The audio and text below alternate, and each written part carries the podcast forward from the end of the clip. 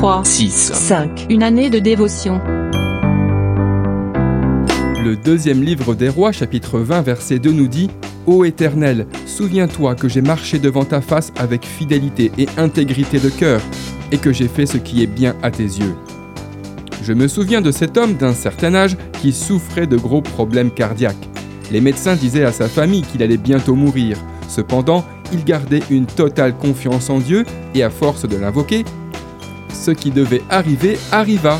Dieu entra en scène et mit fin au pronostic des médecins en lui disant ⁇ Tu vas vivre encore quelques années ⁇ Dans le texte du jour, nous trouvons la prière du roi Ézéchias qui fut atteint d'une maladie mortelle, nous dit 2 Rois chapitre 20 verset 1. Alors que sa mort semblait inévitable, il présenta sa situation à Dieu qui répondit à sa requête en lui accordant un plus. J'ai entendu ta prière, j'ai vu tes larmes, je vais te guérir. J'ajouterai 15 années à ta vie, nous dit 2 Rois chapitre 20 les versets 5 et 6. Y a-t-il un domaine de votre vie qui nécessite une intervention expresse de la part de Dieu? Croyez-vous qu'il soit capable de vous accorder au-delà de ce que vous lui réclamez? Alors demandez-lui maintenant d'intervenir. Le simple fait de vous approcher de lui dans une attitude de foi vous permettra d'expérimenter le plus de Dieu.